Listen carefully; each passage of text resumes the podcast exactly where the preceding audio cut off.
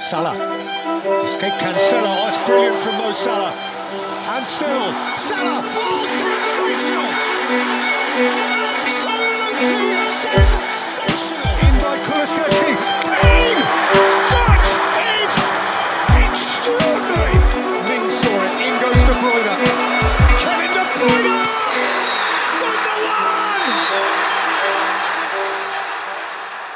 Välkommen till FBL ikväll. Vi är tillbaka efter en rafflande omgång två. Eh, vi spelar in det här på en eh, torsdag förmiddag. Eh, och eh, hur är läget Gustav? Jo, det är bra. It Kommer in här med ytterligare en bra omgång i ryggen tycker jag. Gröna pilar och, eh, och känns allmänt bra FBL-mässigt just nu. Eh, g- Sitter ganska eh, Eh, tryggt i att det laget man valde till omgång ett, eh, dels har det levererat men också inga, inga oväntade problem som dykt upp eller något sånt. Så att eh, det känns eh, ganska enkelt att spela i nuläget. Lite tråkigt nästan för att man känner att det händer inte sådär jättemycket. Men eh, men bra överlag. Det är många som sitter på två byten nu den här omgången och det känns ändå som att folk har väldigt svårt att veta vad man ska göra av de två bytena. Eh, känner du samma? Jag vet ju att du har ju redan klickat i den här, men det kan ju vi komma till senare. Men jag tycker att det känns väldigt svårt att veta vad man ska göra.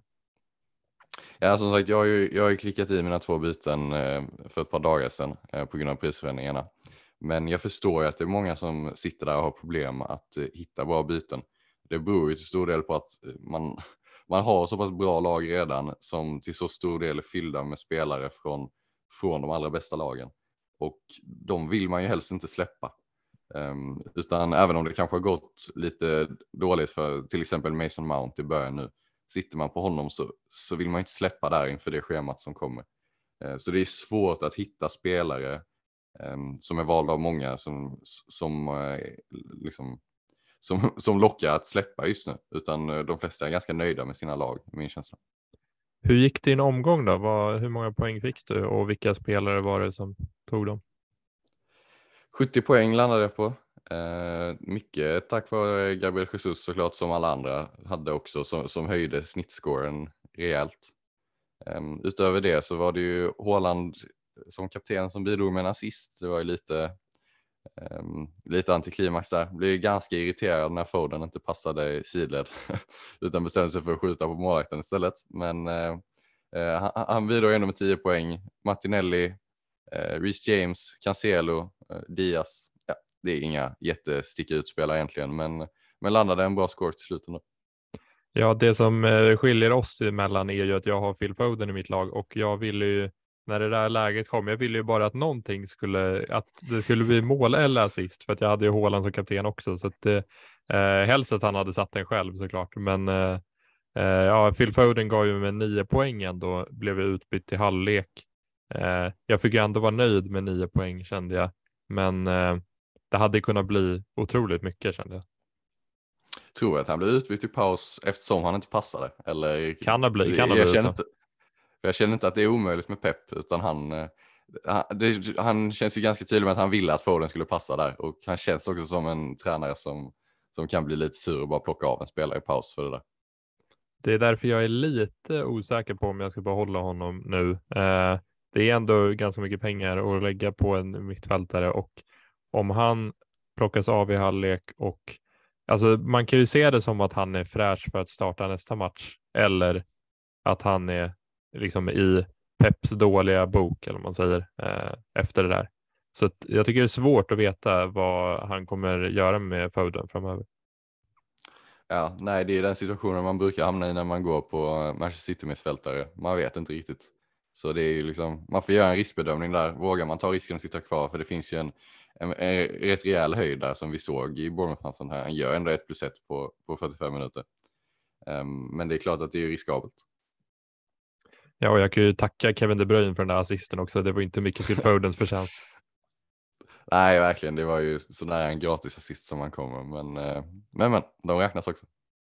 Ja, vi eh, går vidare då. Jag fick 73 poäng ska sägas, eh, så jag slog det den här omgången i alla fall. Men ja, vi behöver inte kolla på overall rank så jättemycket, men nu efter två omgångar. Men jag ligger i alla fall på 630 000 ungefär och jag är jag är ganska nöjd med den starten. Det, det är helt okej. Okay. Och jag ligger då på 340 000 ungefär. Jag tror det skiljer typ fem poäng mellan oss. Så mm. det säger en del om hur jämnt det är just nu och precis varför man inte ska kolla så mycket på eh, ranking just nu. Eh, det, det är så jämnt eh, på alla nivåer. Liksom. Det skiljer inte alls många poäng mellan topp 10 000 och en miljon. Så det är, det är ganska irrelevant i början. Man får liksom fokusera på att uh, jobba in poängen och liksom ligga i, bra, i en bra fas med sitt lag. Uh, vilken rank man har, ganska oviktigt. Precis, då rör vi oss vidare till uh, kommande omgång och första matchen på lördagen så är det Tottenham som tar emot Wolves på Tottenham Stadium. Ehm, vad känner du kring den matchen? Jag känner att det borde sluta i en ganska tydlig vinst för Tottenham. Även om de inte såg jättebra ut mot Chelsea så tror jag inte att man ska läsa in allt för mycket i den matchen heller. För att det, det var en väldigt speciell match. Det brukar bli speciella matcher när, när Chelsea möter Tottenham. Um, och det är ju som, det är, man får ändå säga att det är ganska stor skillnad mellan Wolves och Chelsea. Uh, så Wolves hemma är en match som, som Tottenham borde vinna. Um, ska ju sägas att Conte är avstängd här så han kommer inte få vara med vid sidlinjen. Vi får se hur det påverkar. Men eh, med all den kvalitet som finns i Spurs så, så tror jag att de, de, eh, de löser en vinst här. Ja, Wolves eh, har ju mött två ganska enkla lag i Leeds och Fulham hittills. De har inte fått något riktigt test eh, än så länge och de, deras försvar har ju, jag har sett att de har eh, släppt in näst minst expected goals efter Manchester City eh, efter de här två omgångarna. Det är svårt att räkna in i två matcher, men eh, det är ändå intressant att se att de verkar ändå ha ett helt okej försvar trots deras feedbacklinje. Jag tycker bara när man kollar på matcherna som Wolves spelar att det ser lite ihåligt ut, att det finns ytor för Kane och Son och göra grejer här. Jag håller med, jag håller med trots expected goal-siffrorna som vi brukar lägga ganska stor vikt vid, men ska sägas efter två omgångar så kan man inte riktigt göra det. Eh, så tycker jag, precis som du säger, att efter att de har bytt in fyrbackslinjen så ser det ännu lite mer ihåligt ut än vad det gjorde innan. Och jag tycker att det finns, eh, som du säger, finns ytor, det finns eh, en potential här för Kane, Kulusevski, Perisic om han får starta att, att utnyttja detta. Och Wolves har ju som sagt inte ställts på prov riktigt mot ett bra lag den här säsongen, utan det är ju den här matchen som blir deras första riktiga test. Och då får vi väl känslan är att vi kommer få se vilken nivå deras försvar faktiskt håller. Vad tror vi om Perisic nu då? För att han startade ju inte matchen mot Chelsea, fick ju hoppa in ett tag, slog ju eh, hörner med båda fötterna och eh, ja, eh, blev faktiskt min mest likade tweet någonsin eh, när jag skrev ut det. Så det är bara, bara det i sig. Men ehm, ja, han jag vet inte. Jag känner att han, jag känner att han kommer starta den här matchen, men jag är orolig för att han, om han når 60 minuter eller inte. Det är det jag känner. Jag håller med dig. Jag tror att han kommer starta av ett par olika anledningar.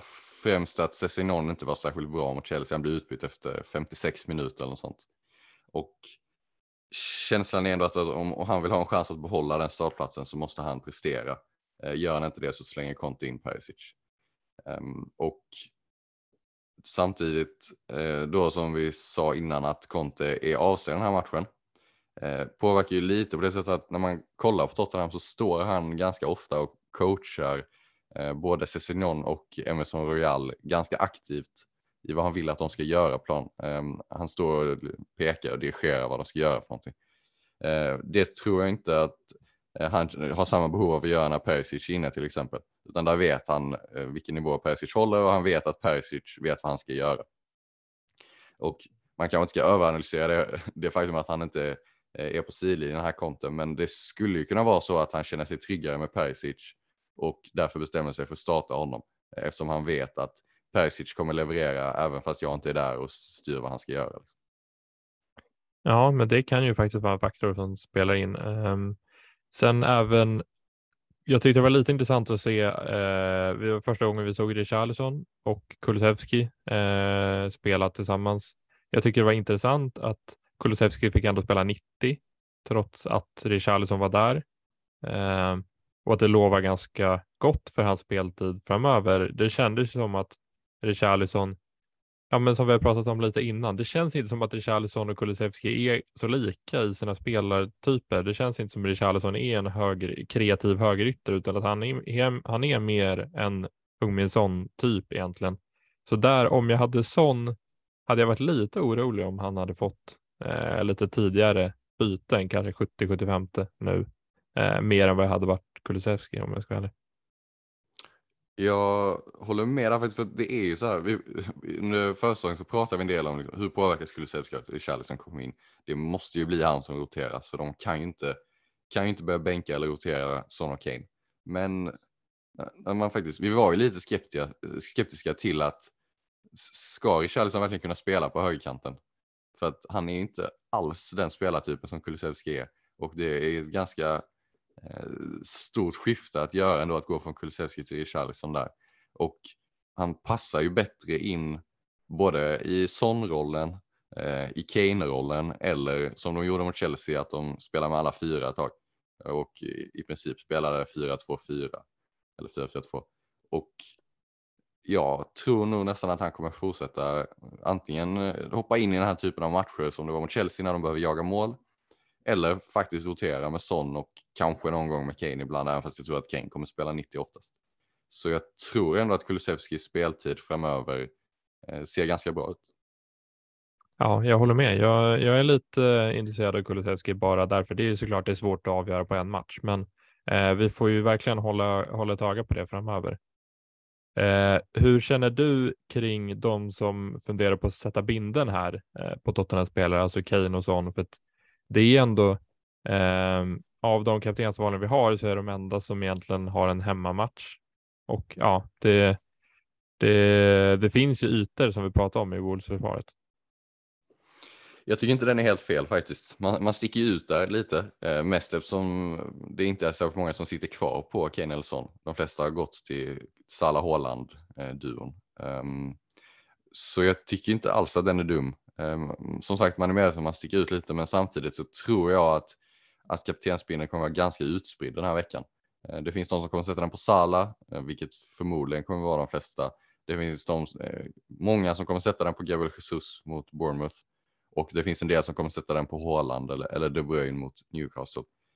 Eh, vilket ju gör att eh, jag känner ännu mer att i en sån omgång när det inte finns det finns ingen tydlig, liksom, som i omgång fyra, sen Salah mot Bournemouth hemma, kommer alla sitta med bindarna.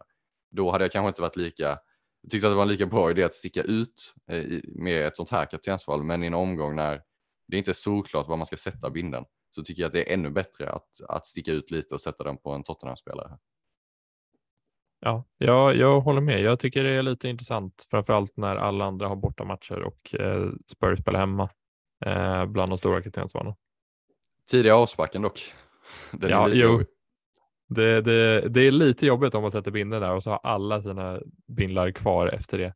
Då, då blir det kanske en jobbig helg. Men eh, det, det, det, kan ju verkligen lyckas. Jag, jag tror att Wolves inte, ja deras försvar tror jag inte är på samma nivå som tidigare. Men eh, vi får se helt enkelt. Jag tycker att Wolves ser ganska bra ut. Jag tycker att det finns möjlighet för Kulusevski på den här högerkanten, för jag tycker inte Raja Ait Nouri har eh, imponerat jättemycket defensivt hittills den här säsongen. Jag tycker han har varit ganska bra offensivt och följt med mycket, men att han lämnar ganska stora ytor bakom sig. Ja, det, precis. Han har ju sett väldigt bra offensivt, varit väldigt inblandad och skapat mycket. Men defensivt så har han ju lämnat ganska stora hål efter sig och till exempel i matchen mot Leeds när han gjorde självmål eftersom han släppte släppte Aronson ifrån sig lite, fick jag ikapp honom och så blev det fel. Han stötte in bollen i eget mål. Eh, sådana situationer har ändå visat att han eh, inte har eh, fungerat fläckfritt defensivt och han är ju han är ju en wingback som nu har liksom blivit omskolad till att spela vänsterback i en, i en klassisk fyrbackslinje. Och eh, han passar ju bättre som wingback egentligen just eftersom hans offensiv är bättre än vad hans defensiv är. Eh, så där tror jag också precis som Eh, inte lika extremt som när Kulusevski skulle möta Genepo i premiären på den kanten. Eh, men lite liknande så tror jag det finns potential för Kulusevski att faktiskt utnyttja, utnyttja eh, motståndarnas svaghet på den kanten. Och det ska sägas att Ait Nouri drog på sig straffen också mot Fulham som eh, precis samma grej att han spelade in bakom honom och så drog han på sig straffen mot Fulham som Mitrovic sen brände. Men eh, ja, jag tror att det finns yta på den kanten i alla fall för Kulusevski för de som har honom. Jag är lite sugen på att ta in honom, men eh, vi får se hur det går. Eh, ska vi gå vidare till Crystal Palace eh, Aston Villa eller har vi något att tillägga? Nej, jag tycker vi går vidare. Då pratar vi lite Crystal Palace som tog poäng mot Liverpool. Eh, jag tycker att de lyckades med sin plan väldigt bra. De frustrerade Liverpool, stod lågt med sin fembackslinje som de vanligtvis inte spelar och sen så satte de i djupled på Zaha som försökte springa in bakom Nat Phillips. Jag tycker de jag, jag är imponerad av Palace hittills, eh, trots att de har mött Arsenal och Liverpool. Ja, alltså om man ser till matchen mot Liverpool så fanns det egentligen bara ett sätt för Palace att, att spela den matchen eh, om man vill maximera chansen att ta poäng och det gjorde de ju eh, perfekt egentligen. De släppte inte till särskilt mycket defensivt. Dias mål är ju, det är ju otroligt och man kan inte, man kan inte täcka bort alla sådana skott utan där får man bara hoppas att de inte går in. Men det var ju ett otroligt mål. Um, och uh, som sagt, de, de anföll på rätt sätt. De, de prioriterade att, att sikta på, på den delen av försvaret som inte innehöll van Dijk utan som innehöll Nat Phillips, vilket ju inte är riktigt samma nivå. Uh, och det utnyttjar de ju klockrent. De är ju vassa i, i kontringsspelet. De har bra kontringsspelare. Saha, Esse. Um, ehm, frågan är ju hur det kommer se ut när de ska föra spelet och inte kan, inte kan kontra på samma sätt. Ja, vad, alltså jag tycker ändå att Crystal Palace visade förra säsongen att de kan eh, föra spel i en hel del matcher. Jag är lite sugen. Wilfred Zaha tycker jag ju kom till väldigt många chanser mot Liverpool. Det är ju såklart en annan grej när han eh, spelar eh, ensam forward. Då kommer man ju komma till en hel del chanser, men Eh, jag tycker deras schema. Vi har pratat om hur dåligt deras schema eh, är i början, men nu efter den här eh, de här två första matcherna så är det faktiskt helt okej okay, tycker jag med Aston Villa hemma. Det är ju City borta som är den tuffa, men sen så är det Aston Villa hemma, Brentford hemma, Newcastle, Manchester United kan vi inte klassa som jättesvår match och sen Brighton borta. Det är ändå ett helt okej okay schema fram till omgång åtta. Jag, jag tycker att Wilfred Zaha hade varit en lite spännande spelare att eh, plocka in om man känner för det. Alltså jag tror också han kommer leverera. Problemet är ju att han kostar 7 miljoner och det är en ganska saftig prislapp med tanke på att spelschemat inte är, det är inte jättebra, även fast det är bättre än vad det varit de två första omgångarna. Eh, då hade jag nästan varit mer sugen på, på Esse kanske som bara kostar 5,5 och ändå om man verkligen vill ha en spelare i 5,5 miljons kategorin ehm, så tycker jag inte att det finns, eh, det finns egentligen inte ett enda bra val där. Ehm, och då eh, kan man ju lika gärna dra en chansning på Esse eh, och man kan bänka honom i omgång fyra mot City. Så för, ser ju förutom City-matchen så ser det ju ganska okej okay ut kommande fem. Ehm, men så här, jag hade inte haft alltför stora förväntningar på, det, eh, på honom ändå och vi vet ju att vi vet ju att vi kan rotera. Jag gillar att snurra på sin offensiv och kommer ju förmodligen rotera även fast det såg bra ut mot Liverpool. Ja, det är därför jag gillar lite så här att han kommer spela 90 nästan varje match i det här anfallet och det är ju ett helt okej Crystal Palace anfall får vi ändå säga. Eh, Ska vi gå vidare till Aston Villa då som eh, faktiskt vann mot Everton. Jag kollade på matchen. Det var inte eh, den roligaste matchen jag sett i hela mitt liv, men Aston Villa lyckades eh, ta tre poäng eh, och det var ju mycket på grund av eh, den här formationsväxlingen som de spelade med två anfallare, vilket gjorde att eh, Bailey, som vi många har i vårt lag, fick hoppa in från bänken. Vad känner du kring som Villa? Nej, vi, vi, vi klagade lite på Gerard innan att han inte kunde bestämma sig för hur han vill formera sitt lag, framförallt offensiven. Eh, men får ändå säga att, att bytet till att spela med två anfallare förmodligen var rätt. I alla fall om man kollar på hur resultatet blev. Eh, och jag tycker att eh, alltså Ings och Watkins är ju två bra spelare. De kombinerar ganska bra med varandra eh, och vi såg ju på Ings mål vilken nivå det ändå finns i dem. Och just eftersom de ändå tog med, liksom fick med sig tre poäng så tror jag ju tyvärr för Leon Baileys del att Gerard kommer fortsätta spela med två anfallare. Vilket i sådana fall betyder att Bailey får fortsätta sitta bänk. Det tror jag också tyvärr. Och eh, en viktig grej för Aston Villa var ju att deras mittback skadade sig nu ganska rejält. Jag tror han kommer vara borta ganska länge, Diego Carlos. Eh, något som, eh, ja, han har ju varit deras klart bästa försvarare nu under försäsongen och under de första matcherna. Det är ju ett ganska tungt avbräck för Aston Villa. Ja, så har man villaförsvarare, eh, Matti Cash eller, eller Lucas Dign med, med noll poäng de två första omgångarna så, eh, så tycker jag att man måste sälja nu för att jag ser ingen hålla nolla för de kommande fem omgångarna. Man har Crystal Palace, West Ham, Arsenal, City, Leicester. Jag tror inte man håller nollan i en enda av de matcherna. Nej, och där var vi ute och varnade lite inför säsongen tror jag ändå när vi pratade med Matty Cash och de här spelarna att eh, man vet inte riktigt vad man ska förvänta sig och Lukas Dign visar ju eh, på nytt hur eh, otroligt frustrerande han kan vara att äga med ett självmål i 88 minuten. Jag, jag hade ju lite eh, jag var lite sugen att gå på honom bara för de här två åren, men jag visste ju att det här skulle hända och det händer ju hela tiden. Så fort man är där och rör så gör ju Lukas Ding sådana här grejer och det känns som det är bara han som gör sådana här grejer. Ja, nej, där får man ju bara konstatera att det blev fel igen med Ding och eh, har man honom så finns så många bra eh, backar i den priskategorin att det är ju bara, bara sälj. Ta en minus fyra om det krävs, bara, bara sälj honom. Det enda som är bra är att det inte är så många som äger honom, så han har fortfarande inte gått ner i pris vad jag vet. Men Matty Cash har ju redan eh, gått ner till 4,9. Eh, han drog ju på någon så här kramp eller något, men jag tror det ska vara okej till nästa match. Eh, ska vi gå vidare till eh, Everton då, som eh, Aston Villa mötte? Och yes, deras match mot tycker jag... Nottingham Forest.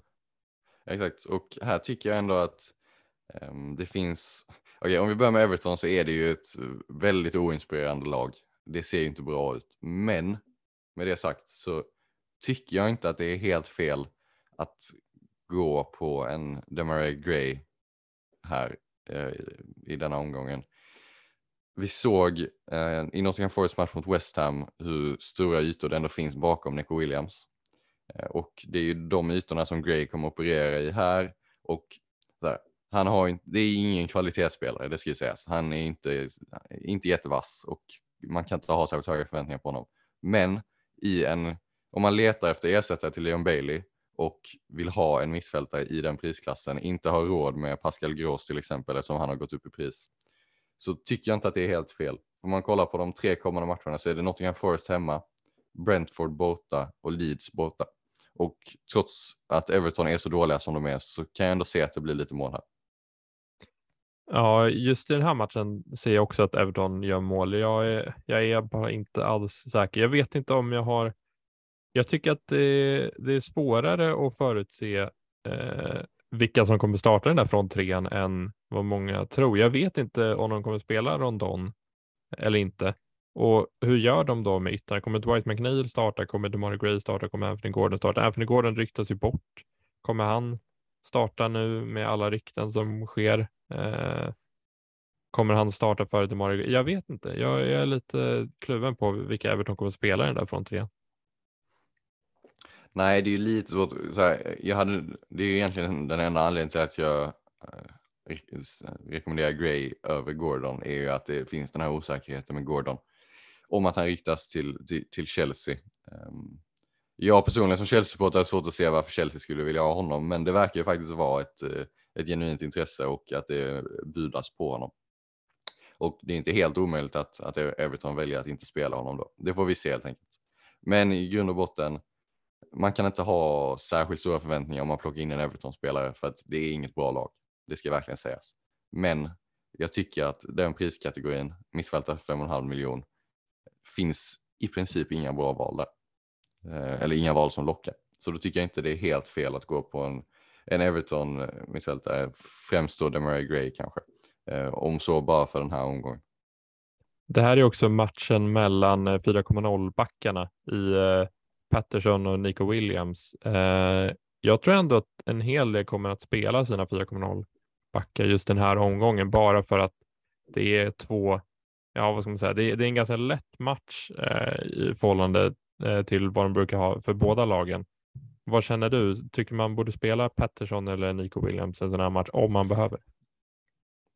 Om man behöver så är det inte helt fel, men jag tror inte man kan ha sådär jättestora förväntningar på det. Jag skulle inte alls bli förvånad om den här matchen slutar 1-1. För det är två lag som inte, eh, inte imponerar egentligen särskilt mycket. Forest tog ju en stark vinst mot West Ham, ska sägas. Men vad släpper man till för expected goals där? Var det 2,7 kanske? och eh, det inkluderat en straff. Eh, och det släpper man till så många chanser, det såg ju inte, det, det var inget stabilt försvar, det kan man ju det kan man ju konstatera. Om man såg resultatet i den matchen tänker jag att ja, men, okay, Forest kommer liksom stänga till på hemmaplan. Så var det ju inte riktigt så det såg ut mot West Forest känns ju som ett lag som man vill verkligen eh, ha sina anfallare mot. Jag, jag tycker liksom även fast Bournemouth eh, kanske förväntas komma sist i den här ligan så tycker jag ändå att de visar mer eh, solidaritet än vad Nottingham Forest gör i försvaret. Jag tycker att det finns ytor som du säger där bakom Nico Williams och de här spelarna. Eh, så att jag tycker egentligen att just nu så är Nottingham Forest det laget som är bäst att möta från en anfallares eh, perspektiv. Exakt, och då är det ju, är det ju, känns ju sådär att starta med Nico Williams. För att jag tror inte man kan förvänta sig, inte ens i en match mot Everton tror jag man kan förvänta sig för många poäng. Men måste man, alltså har man Bailey och Neto och så som man vill bänka eh, eller andra spelare som är skadade eller som eh, har dåliga matcher så, så är det inte helt fel. Men eh, för det finns, det ska sägas, det finns faktiskt potential till offensiv returns på, på Nick Williams för att han var ju extremt offensiv på sin högerkant. Men jag tror inte man kan förvänta sig någon nolla direkt. Nej, det är lite svårt att veta vad man ska göra med en back som är otroligt offensiv och involverad och tar frisparkar och allting, men som spelar på ett, för ett försvar som är så otroligt dåligt. Så att, eh, ja, eh, det är lite svårt att veta vad man ska göra med honom. Ska vi gå vidare till Fulham Brentford? Jag vet inte, jag har inte så mycket mer att säga om Everton någonting Forest. Jag känner att det är en match som jag inte kommer se i alla fall. Nej, vi går vidare. Uh, Fulham Brentford så är det ju um, om, om det förra matchen var matchen mellan 4,0 backarna så är det ju här Eh, är ju den här matchens, matchen i matchen eh, Mitrovic mot Tony får man ändå säga. Två spelare som är dels eh, ganska eh, liksom, eh, jämnbördiga FPL-alternativ så tillvida att de är båda anfallare, kostar ungefär lika mycket och har imponerat ändå så här långt. Eh, men framför allt kanske att de är så extremt viktiga för, för sina respektive lag. Verkligen, och om de här eh, båda anfallarna hade haft samma schema så hade jag tagit Mitrovic före Tony, men eh, just nu så med Brentfords schema som är så otroligt bra. Eh, mm. vi kan egentligen rabbla upp det. Det är, ja, det, det är typ bäst i ligan skulle jag nästan säga. Eh, och det startar ju liksom nu med Fulham borta och så har man Everton hemma, Crystal Palace borta, eh, Leeds hemma, Southampton borta. Det är alltså det är läskigt. Eh, vilket schema det är. Ja, eh, det är som du säger, det är ju den enda egentligen anledningen till att jag också föredrar Ivan Tony för Mitrovic. Ehm, för att jag tycker att Mitrovic är en, alltså när Mitrovic har bra schema så tycker jag inte det är någon tvekan om att det är honom man ska ta in egentligen. Men schemat för Fulham är tufft. Eh, även om Brentford hemma är en bra match så är schemat tufft och schemat för Brentford är ju raka motsatsen. Jättebra. Ehm, så att eh, Tony tycker jag är, om man letar ersättare till Darwin Nunez till exempel, eh, det är det ju, ja, de som hade honom gör ju det. Så tycker jag verkligen att Tony är ett bra alternativ där med tanke på schemat. Ja, jag håller med. Jag, tycker, jag är lite orolig för att Tony är mer av en eh, framspelare jämfört med Mitrovic eh, som då eh, får egentligen alla chanser eh, som hans lag eh, skapar. men jag tycker ändå att Eh, Brentfords schema överväger så otroligt mycket. Jag, jag ser verkligen eh, framför mig att de gör en hel del mål under de här kommande matcherna. Vad tror vi i just den här matchen då? Eh, hur, hur tror vi matchbilden kommer att se ut? Alltså det är inte helt lätt. Fulham har, har ju liksom, de var starka i premiären mot Liverpool på hemmaplan och även om det här inte kommer bli alls samma typ av matchbild utan Brentford kommer inte överhuvudtaget släppa till de ytorna som Liverpool gjorde mot Fulham. Så får vi ju helt enkelt, alltså, jag är lite osäker, jag tycker, jag håller ju egentligen Brentford som ett bättre lag kanske. Men samtidigt så, så vet vi inte riktigt, eh, de två första omgångarna som varit här så har vi egentligen inte fått sett eh, den här typen av match med något av lagen inblandade. Fulham har inte mött ett sämre lag på hemmaplan. Eh, och Brentford har ju mött Leicester och Manchester United, vilket ju på pappret i alla fall var tuffare uppgifter. Nu kan man inte säga det om United med facit i hand, eh, men ändå. Så jag tycker att det, eh, det blir en spännande match att se. Jag håller med. Det, det, blir intressant att se också med Fulham, för de har ju brist på mittfältare i laget skulle man ändå säga och alla deras tre offensiva mittfältare, alltså Reed, Kebano och Andreas Pereira gick ju av med skador eh, senaste matchen. Jag tror att alla kommer kunna vara friska, men man har ju redan Harry Wilson och Solomon skadade. Så att, eh, vad ska man säga, servicen fram till Mitrovic, eh, om de här spelarna, om någon av dem inte kommer starta, så kommer ju den vara betydligt sämre. Precis, och om vi ska prata Andreas Pereira lite snabbt innan vi går vidare bara så är ju han ett, kommer han till, liksom, får han klartecken så att det verkar som att han kommer spela så är han ju faktiskt ett ganska bra alternativ att starta den här omgången. Eh, jag hade ju hellre startat honom än, eh, en Pedro Neto kanske, eller om man eh, definitivt om man har kvar Leon Bailey i startelvan så hade jag startat Pereira alla dagar i veckan. Han sitter på min bänk just nu, men jag står, får, står och väger lite kring om jag ska starta honom eller inte. Men vi kommer väl till det sen. Så med det sagt, jag tycker att han är ett ganska bra alternativ att starta om man behöver det den här gången. Många har ju plockat in Josh da Silva som det bästa 4,5 valet. Nu har han gått upp till 4,6. Vad känner du kring honom? Jag känner att han är bra om han ska sitta på bänken. Eh, jag hade honom i laget jättelänge eh, som min andra 4,5 miljons mittfältare. Eh, landade någonstans en halvtimme innan deadline att byta ut honom för, för Harrison Reed i Fulham. Just eftersom jag visste att Reed skulle få spela, da Silva Eh, skulle ju inte starta premiären. Sen har han ju hoppat in, hoppat in, gjorde mål och så gjorde han mål igen mot United, även fast det var lite turligt. Ehm, ja, det, de har också många, så många spelare från positionerna, Brentford, så att jag är inte helt säker på att han kommer få fortsätta starta. Ehm, jag hade därmed kanske inte, nu när han har gått upp i pris så hade jag inte lagt ett byte på att ta in honom. Eh, om man säger så. Men, och jag hade definitivt inte tagit in honom som en startspelare. Men som, eh, som bänkspelare så tycker jag att han, han är ett okej okay val det här att du bytte ut honom för Harrison Reed, det är inte så att det avgjorde din säsong direkt. Det, det, det Nej, det är såklart, men det, det var ju ett av de minst viktiga eh, bytena man någonsin gjort, men eh, det var ändå eh, lite så att jag känner att han, han satt där hela vägen och nu kommer han, han kommer förmodligen gå upp i pris igen. Så det, det är det största problemet egentligen att jag missade då 0,1 miljoner som jag hade kunnat sälja honom dyrare. Så. Men, eh, men jag tycker att vi kan lämna Fulham Brentford där så går vi vidare de, de möts ju här. De möts ju här, Harrison Reed och Joshua Silva. Så att, uh, det blir spännande, ja, spännande jag, fight i matchen. Ja, jag har ju absolut noll förhoppningar på Harrison Reed. Han, anfall, han hänger inte med i anfallen knappt, men uh, han kommer ju sitta sist på min bänk ändå. Uh, Leicester Southampton så är det ju fokus, FPL-mässiga fokuset på den här matchen har ju liksom legat på Leicester-målvakterna egentligen. Ehm, det är de som flest, eh, flest FBL managers har eh, från de här två lagen. Ehm, det är inkluderat. Yep. Vad har du för förväntningar på dem i den här matchen? Noll. Noll. Nej, men eh, om det är någon match man ska ha så är det mot Southampton hemma. Alltså, Southampton tycker jag ser ganska uddlösa ut. Jag tycker att när Joe Rebo och eh, vad heter han nya nu, eh, Sekomara eller något sånt där, eh, så tycker jag ändå att de såg lite bättre ut, Southampton, men eh, alltså Leicester ska ju vinna det här egentligen och jag hoppas, jag, jag kan inte se att de spelar en femback mot Southampton hemma. Jag tror att de kommer byta till en fyrback och spela med två anfallare eller någonting liknande. Eh, och ja, jag vet inte ens om Ward kommer starta om jag ska vara ärlig. Jag, jag, det kan ju vara Iversen också. Och det spelar ja, ingen roll det, för mig. Det, men... det, spelar ju mindre roll för dig, men eh, nej, de, det som säger, är det någon gång de ska hålla nollan så är det här, men de har ju sett extremt skakiga ut eh, försvarsmässigt. Så jag blir inte alls förvånad om de släpper in mål här. Det är ju därför jag vill ju eh, fria upp åtminstone 0,5 så att jag kan göra ett byte till Sanchez nästa omgång. För efter den här omgången så ser jag inte att Leicester håller några fler nollor. Eh, speciellt om Fofana lämnar, vilket är är ju verkligen möjligt eh, just nu.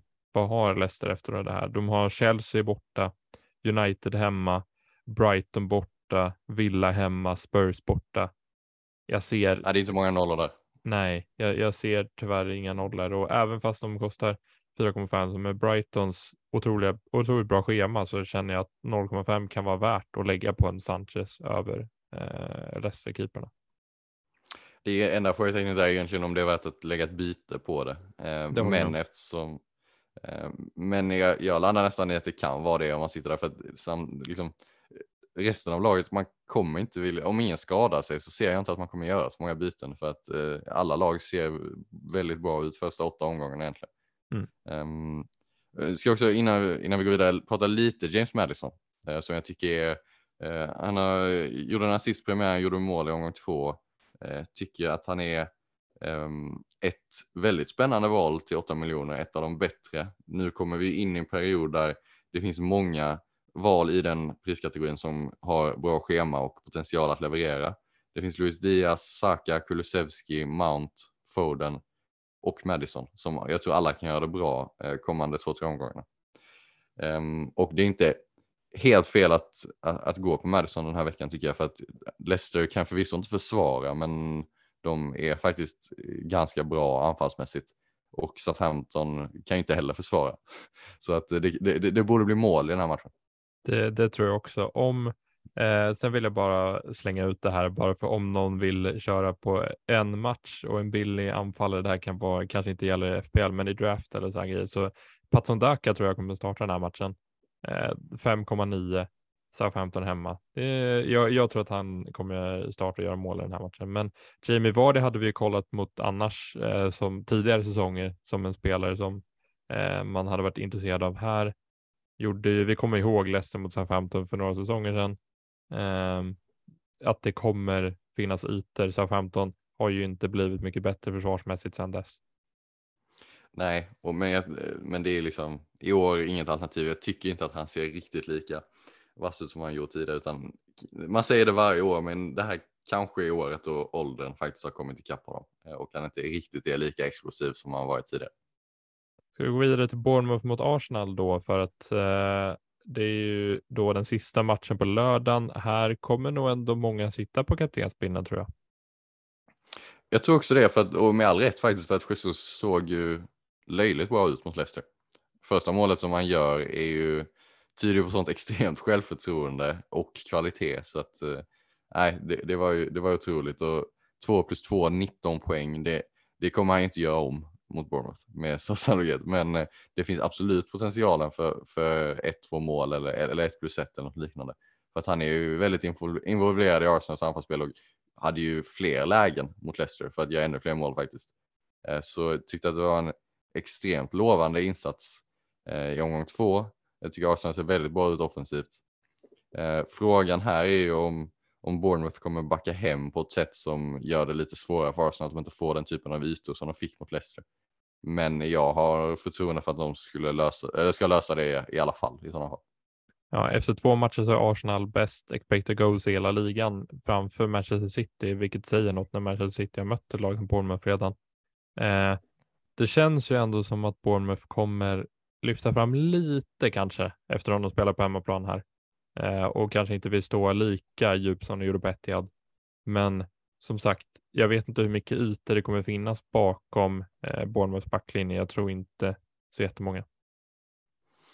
Vad säger du om man har Saka då och inte har, jag tycker har man Martinelli också så är det, och Jesus så behåller man ju såklart för att han kan ju leverera, men om man har mm. Saka och inte har Martinelli, ska man göra bytet då?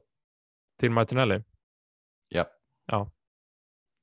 Jag, jag, jag, jag tycker det är ganska självklart. Ja, jag håller med när man frigör två miljoner. Vi har sett hur mycket mer av Arsenals anfallsspel som går via vänsterkanten med Sinchenko och Martinelli. Um, så jag tycker nästan, jag hade, jag hade, jag hade nog föredragit Martinelli även om de hade kostat lika mycket. Uh, då hade det ju inte varit värt att göra bytet förmodligen, men uh, jag, jag tycker att Martinelli hade varit ett bättre val än Saka just nu när hans speltid ser ganska säker ut. Även om de hade kostat lika mycket. Och när då skiljer två miljoner så tycker jag det är ganska solklart vem av dem man ska sitta på. Jag har ju funderat lite på Saka eftersom man, eh, jag har ju bara två Arsenal-spelare just nu.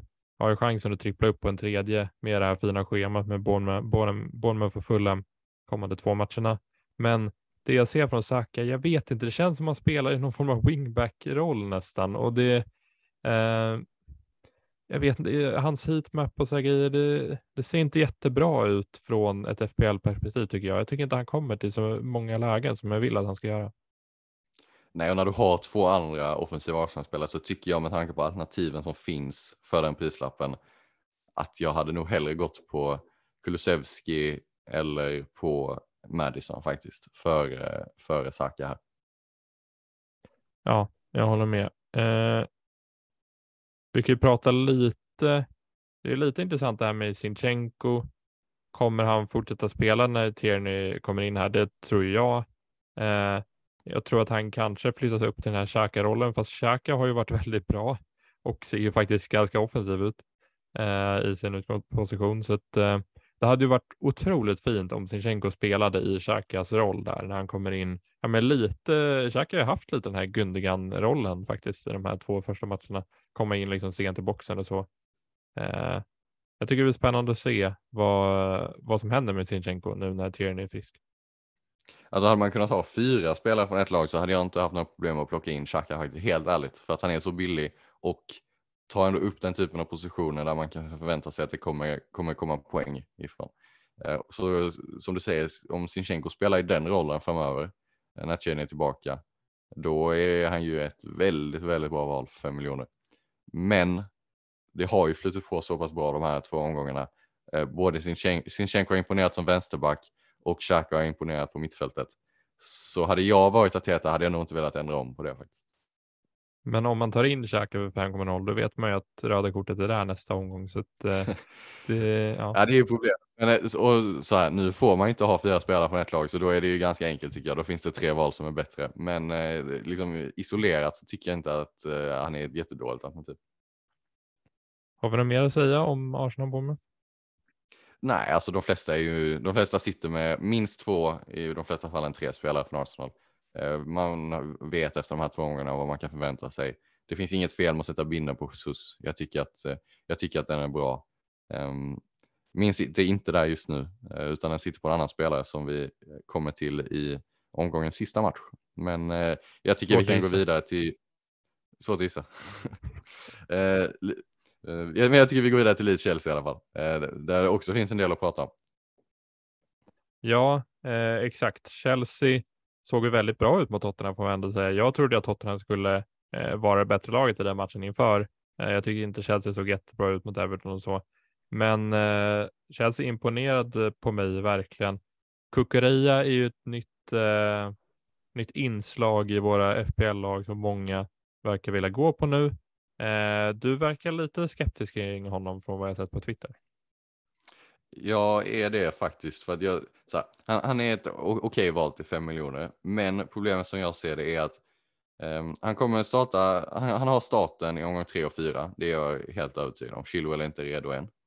Men när Kanté är skadad så har det ändå eh, ganska stor betydelse för hur, Chelsea, hur bra Chelsea är försvarsmässigt och speciellt mot lag som eh, till exempel Leicester skulle jag säga, som man möter i omgång fyra, så tycker jag att det är en typ av match där Kanté behövs. Eh, han är inte helt avgörande för försvarsspelet, men han bidrar verkligen. Och det var ingen slump att eh, Tottenham kom in i matchen bättre efter att Kanté gick av skadad. Eh, så med det sagt så har jag svårt att se att Chelsea håller nollan i omgång tre och omgång fyra. Jag, jag tror inte på det. Och när vi sen, om man sen fortsätter därefter så är det vid den tidpunkten som jag tror att Chilwell kommer börja spelas in. För då, då blir det två matcher i veckan helt plötsligt. Och då tror jag att de kommer rotera på vänster wingbacken och Kukureyas speltid inte är, eh, inte är garanterad. Vilket egentligen är det, de problemen jag har med honom som ett FPL-val.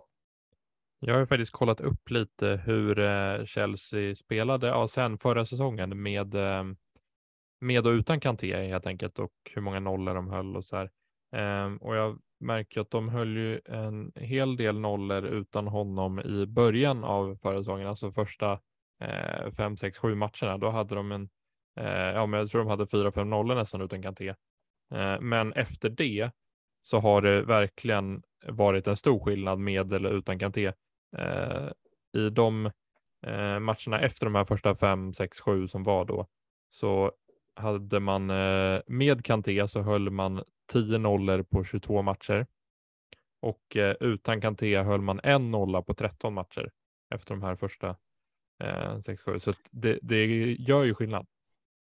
Det gör ju det och det var lite det jag försökte eh, poängtera att det är ett avbräck för Chelseas försvar.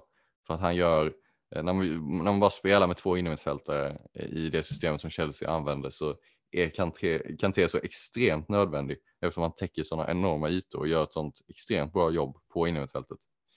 Men med det sagt så tycker jag inte att det är ett dåligt val överhuvudtaget till 5 miljoner.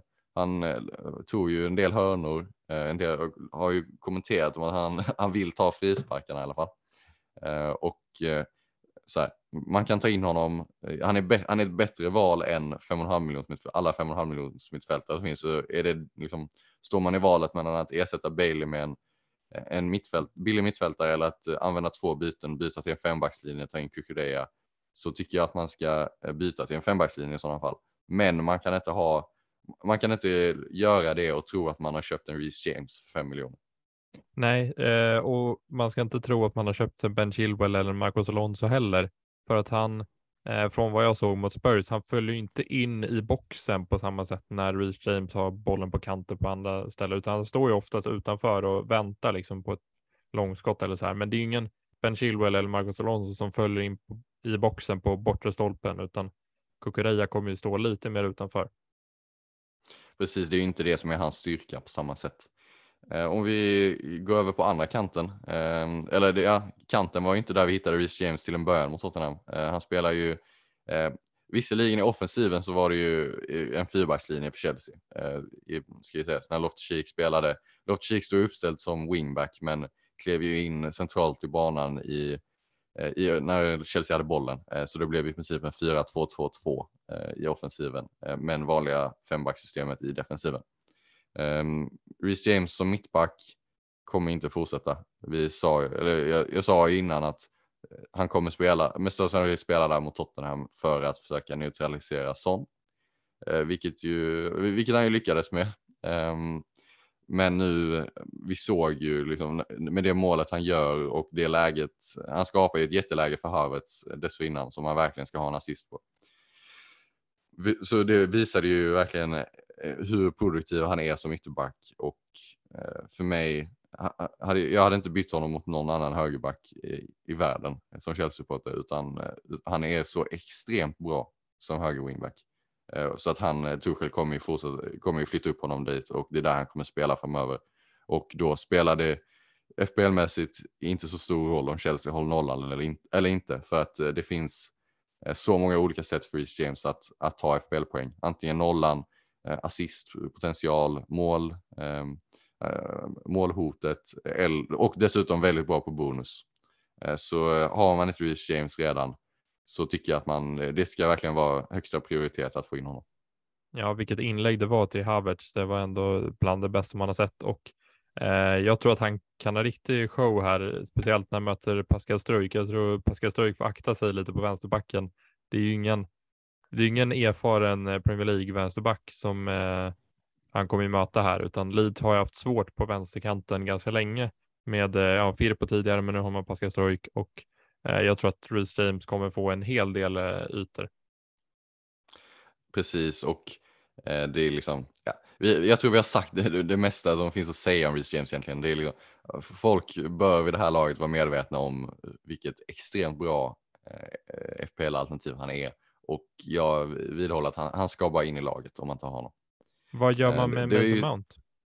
Ja, det var det jag tänkte gå vidare till, för det är ju den tredje grejen som det finns att prata om eh, FPL-mässigt för Chelsea egentligen efter Kukurea och, och James. Och jag är inte särskilt imponerad av det jag sett av Mount så här långt. Jag tycker inte att han har varit riktigt så involverad i liksom avslutslägen eller liksom att vara den typen av spelare i de här första omgångarna. Jag tycker inte han har sett riktigt lika het ut som han gjort, eh, gjorde under delar av försäsongen. Och man ska ju man ska inte läsa in alldeles för mycket i det kanske, men så här, schemat är bra schemat är väldigt bra. Eh, de tre kommande är Leeds, Leicester, Southampton. Jag tror Chelsea kommer göra en del, hel del mål i de tre matcherna. Så har man Mason Mount i laget så tycker jag att man ska behålla, för schemat är så bra. Men jag hade nog inte bytt in honom just nu. Nej, jag håller med. Jag, jag tycker det är svårt att veta vad man ska göra med honom, men eh, får ändå köpa att man ska behålla honom eh, just nu. Ska vi, vi kan gå vidare till Leeds för att där hittar vi faktiskt eh, FPLs eh, ja, bästa poängplockare i hela spelet just nu efter två omgångar. Eh, Rodrigo var det är ändå en hel del som går dit och det förstår man ju när han har plockat mest poäng av alla i hela spelet. Han har ju imponerat de här första omgångarna och Bamford eh, Bamford klev ju av skadad i omgång två om han eh, under tiden han är borta så finns ju chansen att Rodrigo spelar som anfallare och tar straffarna. eh, vilket gör honom till ett, ett attraktivt FBL-val. Eh, schemat ska sägas dock, Chelsea, även fast jag sa att jag tror inte Chelsea håller nollan och det står jag fast vid, så det, jag tror Leeds gör mål här. Men Chelsea och sen Brighton borta i omgång fyra är ju inte Alltså, jag tror inte man gör två, tre mål i någon av de här matcherna egentligen och eh, så eh, jag hade hellre, hellre avvaktat de här två, se vad man eh, liksom scouta Leeds lite mer och, och försöka liksom eh, Eh, få lite mer underlag innan man tar sina beslut och sen kanske ta in Rodrigo till omgång fem eh, när schemat blir väldigt bra. Man har Everton hemma, Brentford borta, Nottingham Forest hemma. För där finns det en högre höjd för mål. Och eh, jag vet inte om Rodrigo kommer spela alla matcher heller om eh, Sinisterra är tillbaka och Bamford är tillbaka. Då kommer det nog bli lite svårt att få plats med alla med Aronson och Harrison och eh, alla där. Jag vet inte, Rodrigo känns som en spelare som eh, han fick ju spela mycket under March och fick ju spela med kaptensbindeln senast och lite sådana grejer. Så det är klart att han eh, har potential, potential till mycket speltid, men när alla är där de kommer inte bänka Sinisterra när han är i full form. Nej, det, det, de Leeds-fans som man har läst på Twitter verkar vara ganska osäkra på Rodrigos speltid när Sinisterra och Bamford är tillbaka. Och det lär ju vara ungefär någon gång när, schema, när man kommer in de här tre matcherna med väldigt bra schema. Eh, det är inte alls för långt borta. Vilket gör att jag ändå tvekar lite på Rodrigo, Rodrigo som ett val. Eh, så vi kan egentligen, jag tycker vi kan gå vidare till nästa match, West Ham Brighton, för där eh, finns det ju en annan spelare i den här priskategorin som jag vet att du gärna vill prata om, Pascal Gross.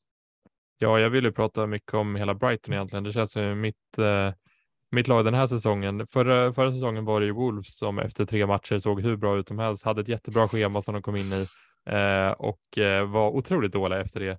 Eh, jag tror inte att Brighton kommer vara samma, men de känns eh, lite, lite i samma zon, att de har tre bra tre svåra matcher i början, spelar väldigt, väldigt bra och sen får ett väldigt bra schema.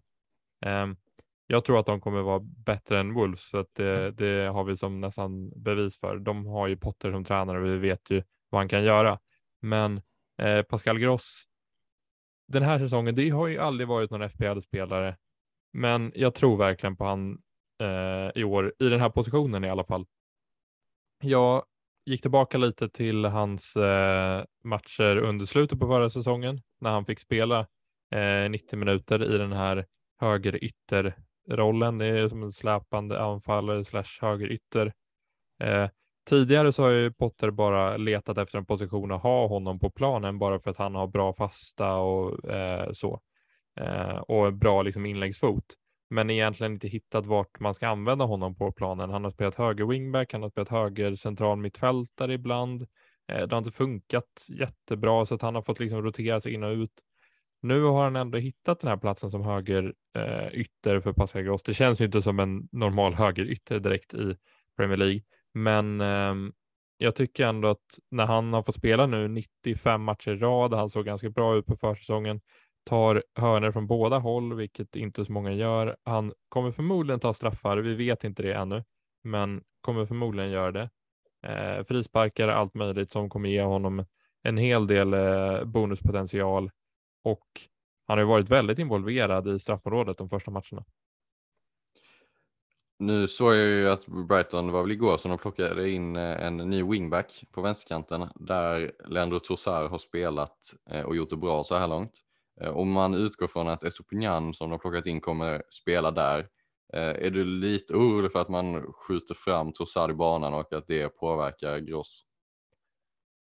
Mm, jag ska inte säga att jag är jätteorolig. Alltså det, finns, det finns en liten faktor i det som gör mig lite orolig, men alltså det är ju Adam Lalana och vi vet ju att Adam Lalana förmodligen kommer att vara skadad hela säsongen.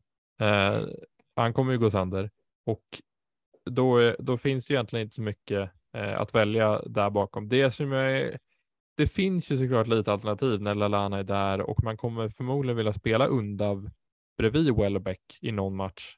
Um, så att, ja, det finns ju lite, men just att Pascal Gross har spelat 90 minuter, man har plockat av Trossard, man har plockat av Lalana. Um, Gross verkar få spela 90 minuter och just nu är ju han första valet där. Han ser ju, han är ju en av Brightons bästa spelare hittills den här säsongen och jag tror faktiskt att han kommer fortsätta spela framöver. Det som jag är lite intresserad är om Trossard nu flyttas upp på banan till vänsterytten där. Eh, hans statistik är inte jättebra, men det förstår man ändå när man spelar vänster wingback. Men om han flyttas upp till vänsterytter med det här schemat, även fast han kostar 6,5, det är lite mycket, men eh, ja. Det är det problemet jag har med honom egentligen, att han är, är 0,9 dyrare än vad Gross är. Eh, det problemet jag har med Gross är ju egentligen att han har gått upp i pris. Hade han kostat 5,5 miljoner så jag tycker att då hade jag förmodligen bytt in honom den här veckan om han hade kostat 5,5. Men han gick upp till 5,6 och det betyder för mig, precis som det betyder för många andra, att man måste nedgradera en extra halv miljon någonstans. Um, och det är lite, dels är det lite svårt uh, och sen gör ju det också att det, ska det vara värt att göra det så måste man vara väldigt säker på den spelare man plockar in tycker jag. Och så pass säker är jag nog inte på Pascal Gross eh, och det var därför jag landade i att jag inte tog in honom. Eh, men jag med det sagt tycker jag att han är ett bra val. Han borde få eh, spela de flesta minuterna för Brighton eh, och schemat är väldigt bra. Jag är imponerad av Brighton som lag, just att de har mött United och Newcastle hittills och de faktiskt ligger fyra i eh, expected goals eh, efter två matcher, bara efter Arsenal, Manchester City och Liverpool. Så att deras anfall vi har inte känt Brighton som ett jättebra anfallsmässigt lag, men efter, ja, efter två matcher, det är såklart svårt att läsa in i två matcher, men att de ligger vid Arsenal, Manchester City och Liverpool trots att de inte haft jättebra spelschema. Jag tycker att det är ändå eh, lite noterbart eh, ändå. Och har ju, har ju varit stabila defensivt också ska sägas. De har inte, de mot Newcastle framförallt släppte de ju inte till, eh, alltså Newcastles, Newcastles expected goals i den matchen var väldigt lågt. Eh, och de var, jag tyckte de såg bra ut även i premiären mot Manchester United. Ehm, så försvaret eh, tror jag också eh, att det kommer komma en hel del nollor framöver. Kanske inte mot West Ham borta, även om potentialen finns där. Men framför allt när vi går vidare sen Leeds hemma, Fulham borta, Leicester hemma, Bournemouth borta, Crystal Palace hemma. Där ser jag potential till noll. Verkligen, och jag tycker det från ett anfallsperspektiv så är det ja, West Ham är kanske den tuffaste matchen, men även fast West Ham inte ser jättebra ut med när de inte har någon mittback och spelar Ben Johnson som mittback så tycker jag ändå att alltså West Ham borta och sen Leeds hemma, Fulham borta, Leicester hemma som ser väldigt svaga ut bakåt med ingen Fofana och så här och sen Bournemouth borta. Alltså anfallsmässigt är det ju riktigt bra. Verkligen, verkligen. Så eh, jag tror vi kan eh, vi, vi, vi, kan konstatera att Gros är ett fint alternativ. Trossard är en att hålla koll på. Eh, förresten innan vi går vidare så prata lite Danny Welbeck kanske. Mm. För att eh, till 6,5 så tycker jag ändå att han, han utmanar ändå Ivan Tony om att vara en budgetanfallare eller lite billigare anfallare att plocka in. Till exempel som ersättare till Nunes. Ja, alltså jag har ju pratat lite om Danny Welbeck. Jag har ju, ja, men det är som sagt, det är Brighton-spelarna i år för mig som jag gillar. Danny Welbeck, Pascal Gross, Eh, Danny Welbeck avslutade förra säsongen otroligt bra. Eh, verkar ju vara i någon eh, form av ja, form som är eh, ovanlig för Danny Welbeck som ändå, han är bara 31 fortfarande. Känns som han är 36 nästan. Men eh, det är, för han har varit med så otroligt länge. Men ja, eh, han håller ju eh, och spelar ju egentligen sin bästa fotboll från vad jag kan se. Han var inte jätteinvolverad i förra matchen, men Eh, de tidigare matcherna. Han kommer till väldigt många lägen. Han är inte jättebra avslutare, det är ju andra problemet, men han är väldigt viktig i Brightons spel. Eh, han får ju spela nästan 90 varje match från vad jag kan se och eh, det är lite jobbigt att han inte tar straffar, men ehm, jag tycker ändå att det är ett helt okej val för 6,5. Det är det enda jobbiga att han inte har straffar för att det gör ju Tony och Mitrovic liksom i samma priskategori. Exakt, det är ju det stora nackdelen med Welbeck. Eh, men med det sagt, vill man sticka ut lite, med, alltså att gå på Ivan Tony är ju att sticka ut eh, en del, men vill man sticka ut ännu mer så tycker, jag, eh, tycker ingen av oss att Welbeck är ett dumt val, utan det finns potential för poäng där. Ehm, med det sagt så går vi väl vidare tycker jag till Newcastle Manchester City. Ett Manchester City som ju som förväntat vann med 4-0 mot Bournemouth. Det var ju precis vad man kunde vänta sig från den matchen. Eh, om vi börjar med Håland så var det ju, vad var det, åtta bollkontakter han hade? Mm. Det är lite, lite läskigt ändå att det var att han var så isolerad. Slog väl, jag har för mig också att han slog två passningar. Den första passningen han slog hela matchen var assisten. Eh, så, så här, jag är inte alltför oroad av det för att han är ju inte, han är inte på plan för att vara särskilt involverad i spelet egentligen, utan han är på plan för att sätta dit bollen, vara sist på bollen i anfallen. Och hade Foden bara slått passningen i sidled eh, där i första halvlek så hade Håland lämnat den här matchen med 1 plus 1 och eh, alla hade varit så nöjda som helst med det. Och ingen hade pratat om att han knappt rörde bollen. Eh, utan då hade, liksom, då hade narrativet varit att han var en extremt klinisk avslutare och eh, liksom, han behöver inte vara särskilt inblandad utan målen kommer ändå. Liksom. Eh, så jag, jag, är inte alldeles för oroad av det. Vad, vad tror vi om matchbilden här? Eh, det finns ju ändå Eh, Newcastle gör nog bäst i att backa hem, men hemma på St. James' Park så tror jag inte det är omöjligt att de, att de kliver fram lite ändå. Ja, det är svårt att säga tycker jag. Eh, det är ju lite spännande att Newcastle fortfarande egentligen spelar utan defensiv mittfältare. Alltså Bruno Gimares eh, kan ju vara defensiv mittfältare. Han spelade ju det i Lyon och så, men eh, det är ju lite annorlunda jämfört med att ha en spelare som Shelby där som täcker upp. Eh, jag tycker det blir intressant att se hur Newcastle ställer upp i den här matchen. Jag tror att City kommer vinna det här kanske eh, 2-3-0 eller något sånt där i den stilen. Eh, jag vet inte vad vi ska se för matchbild. Jag tycker det är jättesvårt. Ja, det är, som jag sa, det är för, för Newcastles perspektiv så är det nog klokast att backa hem för att bjuder man på ytor in bakom sin egen backlinje mot Håland så kommer det ju smälla där. Så det, det, smartaste är nog att ändå backa hem för att det är då, då de har störst chans att komma ifrån den här matchen med poäng, tror jag. Eh, med det sagt så är det lite oklart vad de kommer göra. Eh, jag tycker om vi ska prata defensiven i Manchester City så ser den ju extremt stabil ut. De har ju knappt, de har i princip inte släppt till en målchans på de här två eh, inledande matcherna. Eh, jag sitter med två Citybackar och är väldigt nöjd med det och ser inte framför mig att jag kommer släppa Eh, släppa någon av dem egentligen. Nej, jag vill ju verkligen in där i den här dubbeldefensiven. Jag är ju lite sugen på Nathan Ake eh, före Kyle Walker. Eh, bara för att jag vet att Nathan Ake eh, hittills eh, i karriären inte har gjort det jättebra i Manchester City. Dock de här två första matcherna tycker jag han har varit jättebra. Eh, John Stones är tillbaka nu. Han byter sig in istället för Louis, Di eller inte Louis Diaz, Ruben Diaz heter han. Eh, och eh, Manchester City har ju, som jag la ut på Twitter, då, de har ju spelat 43 matcher nu i rad i alla tävlingar med vänsterfotad mittback. Jag vet inte om City kommer gå tillbaka till den här Stones Diaz. Det kan de väl göra, den här Stones Diaz eh, par, eh, paret som var väldigt bra eh, under en säsong där. Men jag vet inte, det känns som att Pep när han, när han har hittat ett mittbackspar som han gillar för en säsong så håller han i det ganska hårt. Eh, Laporte, Diaz förra, förra året, Stones fick inte spela någonting egentligen. Eh, Ake, alltså Ake har ju verkligen inte gjort någonting som gör att han förtjänar att roteras i den här, eh, den här säsongen. Så, ja, Nej, man kan ju se på Pep att liksom, så han agerat när han är nöjd med hur laget fungerar och framför allt om han är nöjd med en lagdels prestation eller ännu mer en individuell spelares prestation, då ger han dem förtroende och låter dem fortsätta spela. Oavsett om det är en, en eh, Phil Foden som kom in i streak där han levererar en massa, då får han fortsätta starta. Kanske ännu mer så om vi pratar om en mittback eh, som, som gör det bra. Det är inte riktigt lika krävande position eh, och han har inte riktigt lika många alternativ heller att snurra på som i offensiven. Så, så jag håller nog med där om att man kan förvänta sig att Ake fortsätter starta. Eh, jag tror dock att Walker kommer fortsätta starta också för att eh, de har ju, de har, plockade in eh, en ung vänsterback, Sergio Gomez från Anderlecht och därmed tror jag att det är den enda vänsterbacken man kommer plocka in det här fönstret.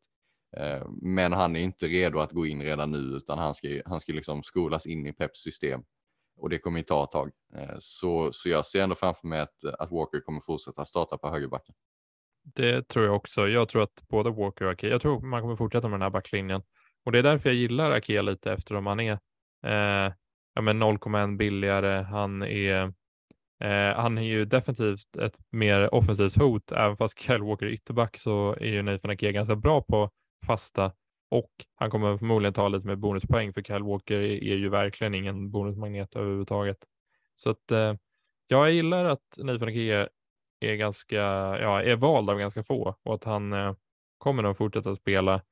Det som jag är lite orolig för är om eh, Laporte kommer tillbaka, men jag tror inte de kommer ruscha in Laporte. Jag tror att de kommer spela Laporte kanske omgång eh, 8-9 där någonstans kommer han att hoppa in och då har jag redan dragit wildcard så då lär jag förmodligen inte ha Nathan Ake i mitt lag längre. Så jag är lite sugen på att ta in honom.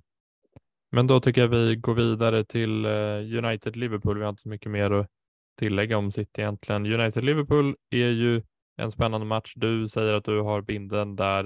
Eh, kan den heta Mohamed Salah?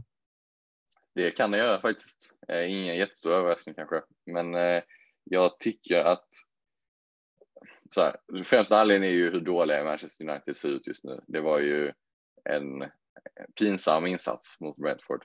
Um, och om Ten Hag ska fortsätta försöka spela fotboll, om man får säga så, alltså liksom, försöka matcha eh, Liverpool på ett annat sätt än att backa hem jättemycket utan att faktiskt liksom, eh, försöka eh, fortsätta på det sätt som han egentligen vill spela fotboll.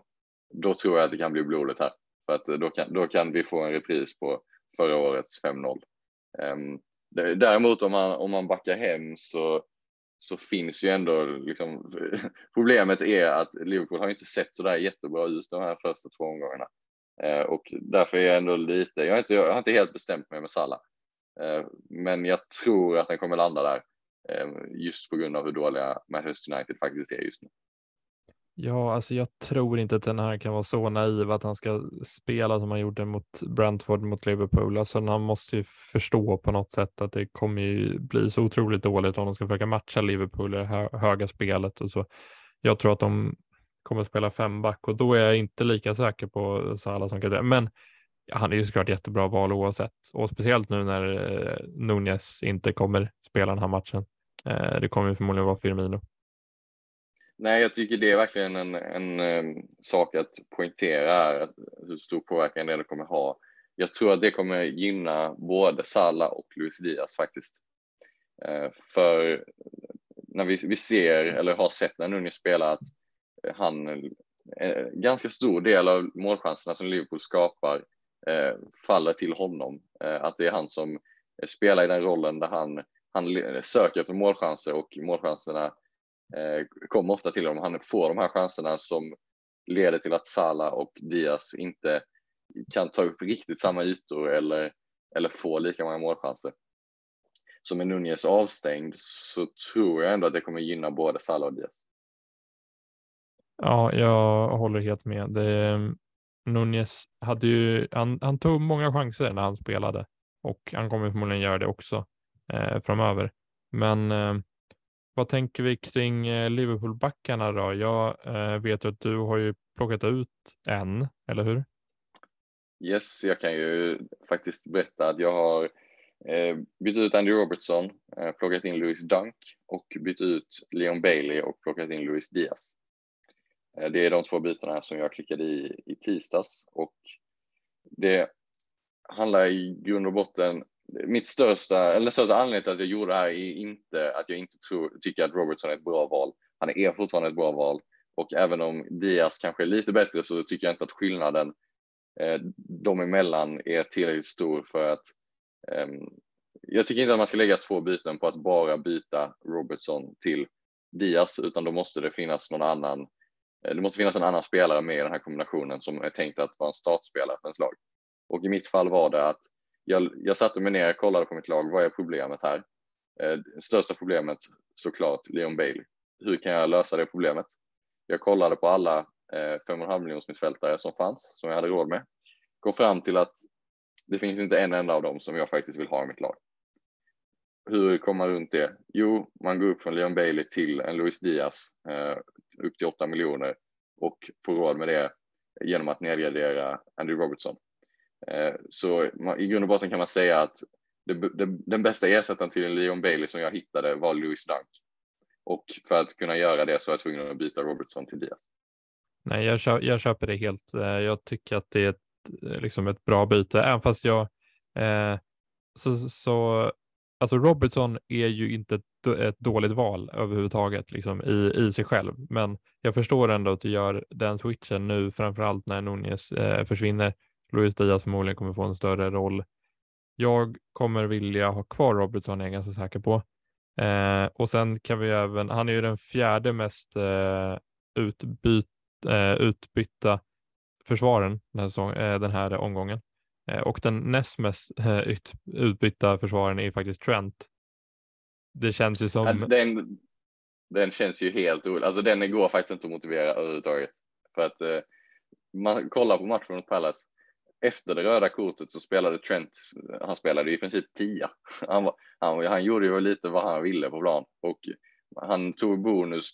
Eh, han, innan Dias mål så stod han ju på tre bonus trots att de inte höll nollan.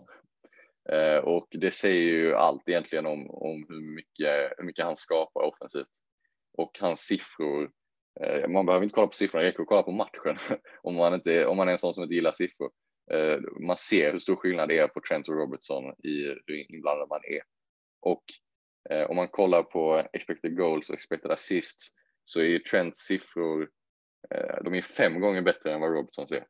Robertson har ju inte alls kommit upp i den nivån. Han, han, han rör sig i, i straffområdet ganska mycket, men det leder inte till några skott egentligen, det leder inte till några skapade chanser heller, utan han bara, han bara är där. Eh, vilket ju gör att det kan uppfattas som att är, liksom, han, han är väldigt offensiv och det, det är han ju för han, han står ju i en offensiv utgångsposition i anfallsspelet. Men med det sagt så är han ju inte så involverad med bollen. Där. Nej, jag vill ju att han ska komma till lite mer chanser, men eh, det känns ju som de som byter ut Trent nu, det känns som det är samma manager som byter ut Gabriel Jesus efter första omgången. Eh, Precis, och det vet vi ju det slutade. Mm. Så att, vi, ja, vi får se. Jag, jag tror att eh, jag kommer att sitta kvar på mitt eh, dubbel Liverpool defensiv, speciellt nu när eh, de kommer starta Joe Gomez är jag rätt säker på. Eh, Nat Phillips kommer nog inte få spela så mycket mer. Eh, Joe Gomez tycker jag är en nivå bättre. Det ska sägas eh, att det finns lite intressant statistik på hur Liverpool presterar defensivt med och utan Thiago. Eh, och här får vi, det här är inte mina siffror som jag tar fram utan får ge en shoutout till till våra vänner Ass och eh, Mark som gör FPL Blackbox eh, som vi båda varmt rekommenderar. Det är en, eh, en väldigt bra podd eh, och finns på Youtube också. Eh, och det är de som har tagit fram de här siffrorna, men jag tyckte de var tillräckligt intressanta för att faktiskt förmedla här. Och med, det handlar då om hur Liverpool presterar med Thiago och utan Thiago. Vi vet ju att Thiago är skadad och kommer missa åtminstone en månad till. Väl. Och för säsongen då så med Thiago på 16 matcher så eh, om vi bortser från det faktum att man vann fler matcher överlag, presterade bättre med Thiago, utan bara fokuserar på de hållna nollorna. Så på 16 matcher där Thiago spelade mer än halva matchen så höll man 12 nollor. På de 22 matcherna där Thiago inte spelade mer än halva matchen så höll man 9 nollor. Det vill säga att procenten på de hållna nollorna gick från 75 procent hållna nollor med Thiago till 41 procent utan Thiago. Och det tappet Eh, är ganska signifikant. Och när man då väger in att Fabinho inte ser lika bra ut just nu och, och Matip och Konate finns inte i backlinjen.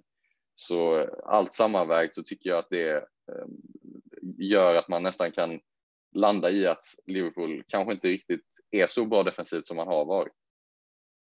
Nej, det är väldigt intressant de eh, siffrorna som du tar upp och Ja, det, det, det får en att tänka kring Robinson om man ska behålla honom eller inte. Men eh, det är ju verkligen Robinson man släpper före Trent. Det kan man, det kan man lugnt säga. Det är det ingen tvekan om. Och jag ska säga att jag hade ju, eh, när jag såg de här siffrorna så hade jag redan bytt, bytt ut Robertson. Så eh, det tror liksom, även om man bortser från eh, siffrorna med utan Thiago så, ehm, så tycker jag liksom, så hade jag gjort det bytet ändå. Sen i mitt fall handlar det ju inte så mycket om att jag tycker att Robertson är ett dåligt val. Eh, som att jag ville strukturera om laget. Men jag tycker egentligen att det är det man kan säga att jag hade inte, jag hade inte bytt ut Robertson eh, bara för sakens skull, liksom att byta till en annan back. Men om man känner att man känner att man vill fördela pengarna på ett annat sätt inom laget, eh, ta in kanske Luis Diaz på mittfältet och gå på en billig back istället så, så, så har jag absolut inga problem med det eftersom jag själv har gjort exakt samma sak. Och jag kan ju säga att jag har inte klickat i några byten. Jag vet fortfarande inte riktigt vad jag ska göra. Jag måste kolla eh, ännu mer eh, och göra lite mer research. Just nu så är jag väldigt sugen på att plocka in Pascal Gross. Eh, jag vet inte hur jag ska göra det på bästa sätt, men jag känner att jag kommer vilja ha honom framöver eh, och då kanske jag funderar på att plocka in Pascal Gross och Nathan Ake. Det är de två spelarna som har varit närmast Eh, och det gör ju, det skulle ju också göra att mitt lag sticker ut lite från eh, många andras. Ja, och det, det vet vi att du gillar, att sticka ut lite. Så Ja. att, eh, det, jag menar, det är ju inte, det är inga dåliga byten egentligen. Du tappar ju i sådana fall eh, 8 miljoner som fältare. Ja, det är ju det. Och Phil Foden, jag vet inte vad jag ska göra. Det, ja, man, jag, jag, jag visste att jag gav mig in på det här, men eh, det är såklart att det finns ju sån otrolig höjd, men eh, ja, han, och jag tror ju, jag valde ju Phil Foden för att jag var liksom, jag hade störst, jag tyckte här fanns störst chans att han skulle starta de här två första matcherna av alla sitter och det hade jag ju rätt i. Eh, men eh, vi får se om det, det känns som att det är bättre långsiktigt att sitta på dubbelt City-försvar. Det känns säkrare bara än eh, den här eh, konstanta eh, rotationen med att man ska byta ut Phil Foden i halvtid och sen kommer Grealish och Mare, Mare spela och sen, ja ah, nej, jag vet inte, det känns som det kommer vara bättre att sitta på City-försvar.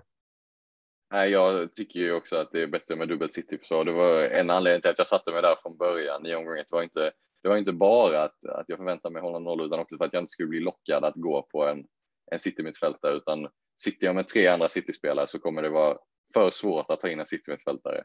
Eh, vilket gör att jag inte, jag, bör, jag kommer inte bli lockad till de här chans, alltså mer typen av chans, chansningar som det är att plocka in Foden eller Mars eller sånt, utan sätta sig med tryggt eh, två citybackar och så Håland och så låta poängen ticka in bara. Då går vi vidare till lite frågor då innan vi rundar av och eh, ja, vi kan ju ta Niklas Sjöströms fråga först eftersom vi var inne på City-mittfältare. Eh, sitta kvar med Grealish eller uppgradera till en spännande Gündogan efter hans position de första två matcherna. Jag kände inte att Gündogan är så mycket av ett alternativ nu när Bernardo Silva verkar stanna. Eh, ja, så att jag sitta kvar med Grealish. Jag vet inte heller om jag skulle göra det. jag, jag är lite osäker. Den är svår. Har man, eh, jag hade ju försökt hitta pengar till att gå upp till en 8 miljoner mittfältare. Eh, jag tycker inte att Gündogan är rätt val när det verkar faktiskt som att Bernardo Silva kommer stanna nu och då tror jag inte att Gündogans speltid är tillräckligt säker för att, det ska, för att han ska vara ett alternativ till det priset. Utan eh, jag hade nog, men eh, med det sagt så tycker jag inte Grealish, han kan mycket väl få starten mot Newcastle, men det, det är väldigt osäkert så jag hade nog försökt hitta en miljon och gå upp till eh, gå upp till valfri 8 miljoners mittfält egentligen. För där finns det väldigt många bra alternativ. Jag tycker nästan Grealish har störst chans av alla sittmittfältare, eh, alltså alla, alla de här yttrarna att starta den här matchen mot Newcastle. Jag tror att eh, eh han är den som har störst chans med tanke på att han hoppade in senast med 45 minuter. Eh, så att jag tror ändå att han kommer vara eh, just för den här matchen ganska bra val.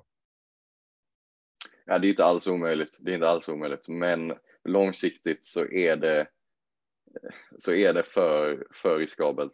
Och så här, har man Grealish bara sitter på ett byte, ja då kan jag säga att man behåller, sparar bytet och sen kanske gör en rokad nästa vecka. Men har man två fria byten så hade jag försökt uppgradera honom till en lite dyrare mittfältare. Det är några som frågar om Neto här, både Nordin och Danneman 12. Eh, vad tänker vi kring Neto? Ska man behålla honom eller ska man byta ut honom? Alltså, jag tycker, inte, jag tycker nog inte att han är värt att byta ut till en annan 5,5 miljoners mittfältare just eftersom det inte finns några riktigt bra alternativ där. Eh, Romero saknas ju med största sannolikhet för Spurs eh, till helgen, eh, vilket ju försvagar dem defensivt och eh, det är inte omöjligt att Wolves kan, kan, kan göra ett mål här ändå och efter det så ser schemat ganska okej okay ut fram till omgång 6, omgång 7 där. Um, så jag hade nog behållit, frågan är om, om man startar honom eller inte det, är inte så, det beror på vilka alternativ man har. Jag hade nog lockat att kanske starta Andreas Pereira istället. Ja, vi har en fråga från Jimba FC också som är då starta da Silva, Pereira eller Neto. Vad säger du där? Jag hade startat Pereira. Jag med. Eh, och sen, vi kan ta en sista fråga då, som är från Tab, Tabby Fantasy Team som är samma fråga som vi fick inför omgång ett.